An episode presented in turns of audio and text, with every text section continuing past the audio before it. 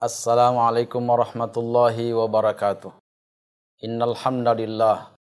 Allahumma salli wa sallim ala sayyidina Muhammad ibn Abdullah wa ala alihi wa ashabihi wa mawala. La haula wa la quwata illa billah amma ba'du.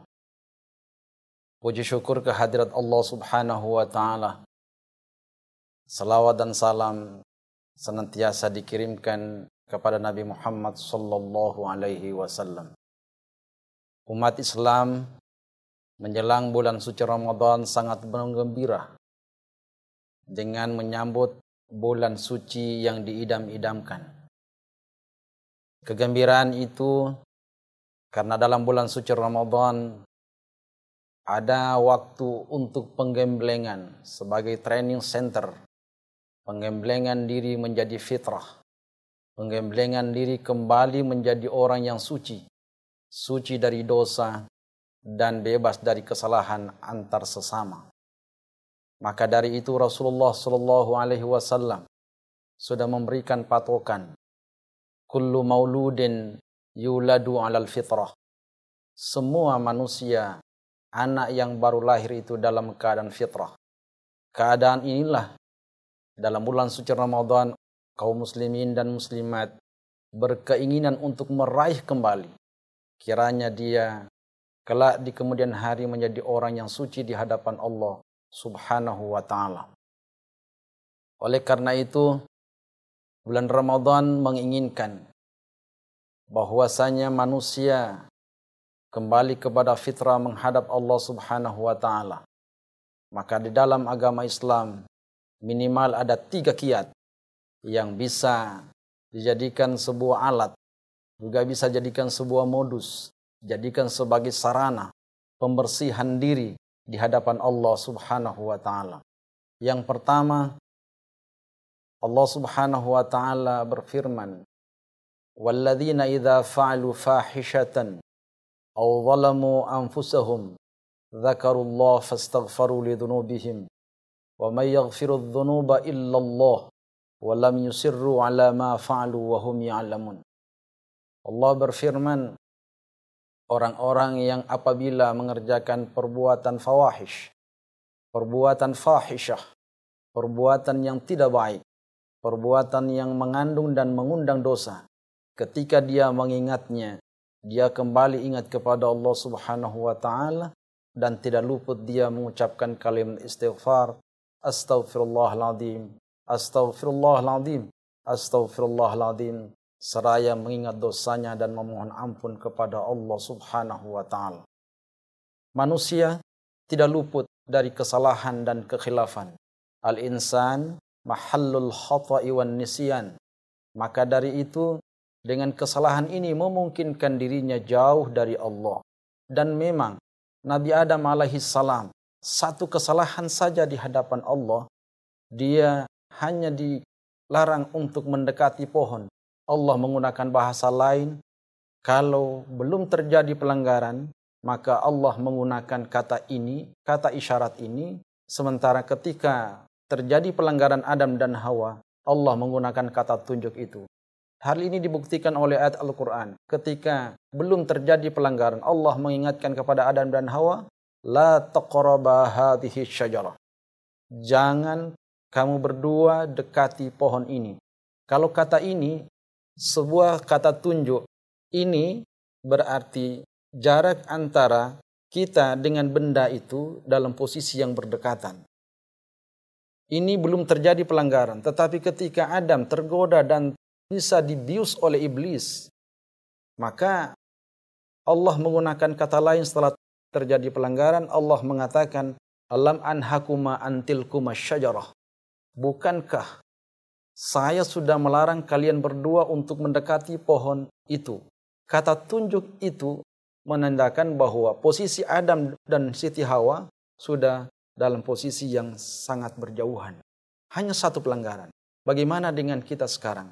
Murahnya Allah mendatangkan satu bulan penuh kepada orang mukmin untuk menghapus dosa sejak dia dikenai status mukallaf, diberikan beban kewajiban beragama yang jika dia berbuat baik mendapatkan pahala, ketika dia berbuat yang tidak baik mendapatkan dosa.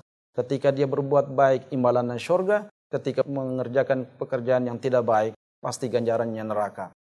Allah tidak menginginkan neraka untuk orang-orang mukmin. Maka dari itu spesial Ramadan dalam sebulan penuh dijadikan sebagai momentum untuk membersihkan diri. Yang kedua, kita memperbanyak amaliah-amaliah Ramadan.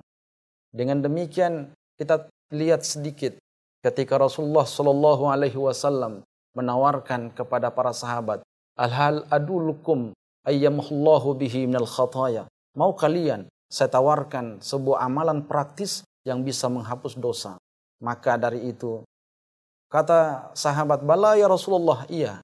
Maka Rasulullah menambahkan, katarul khutfa ilal masajid. Perbanyak langkah kalian menuju masjid.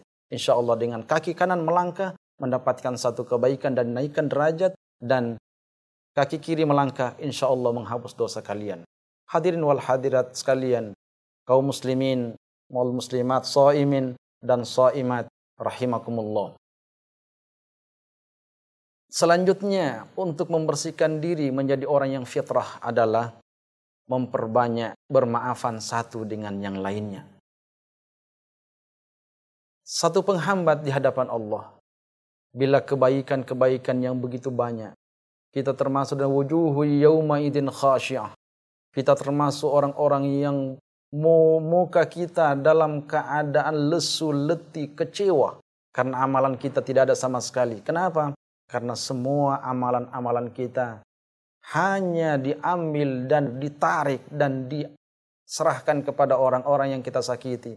Maka dari itu, kesempatan di Ramadan sebelum Idul Fitri datang, sudah saatnya untuk meminta maaf. Belum dikatakan orang yang beridul fitri kalau masih ada sangkutannya dengan sesama manusia. Dan hal yang ketiga yang perlu diperhatikan untuk mensucikan diri, mengembalikan jati diri kita di bulan suci Ramadan adalah membersihkan harta dengan cara berzakat, baik berzakat fitrah maupun berzakat mal. Maka dari itu, khuzmin amwalihim sadaqah. Ambillah harta dari mereka. Tutahhiruhum tuzakkihim biha. Dari harta itu bisa membersihkan jiwa mereka. Kalau sudah bersih dari dosa di hadapan Allah, kalau sudah bersih dosa dengan sesama manusia, kalau sudah bersih dari semua yang berkaitan dengan harta daripada akan datang dia akan menyiksa kita, maka semuanya dilakukan dengan ketabahan, ketulusan, dan dengan keikhlasan untuk melakukannya di bulan suci Ramadan ini. Kita yakin dan percaya belum mendapati hari Idul Fitri tanggal 1 Syawal, maka kita termasuk orang yang sudah lebih awal beridul fitri.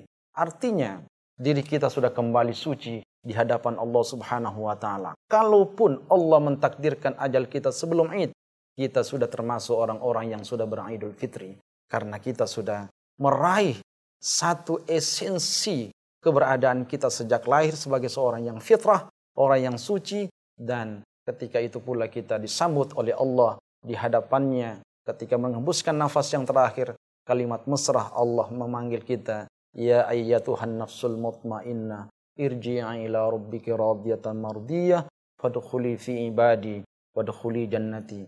Hai jiwa yang tenang kembalilah kamu kepada Tuhanmu dengan penuh kerelaan dan keridhaan masuklah kamu ke dalam golongan hambaku dan masuklah kamu ke dalam syurgaku. Hadirin, saimin wa saimat rahimakumullah. Sekian yang dapat disampaikan. Wallahul musta'an. Wallahu muwafiq ila aqamit tariq. Assalamualaikum warahmatullahi wabarakatuh. you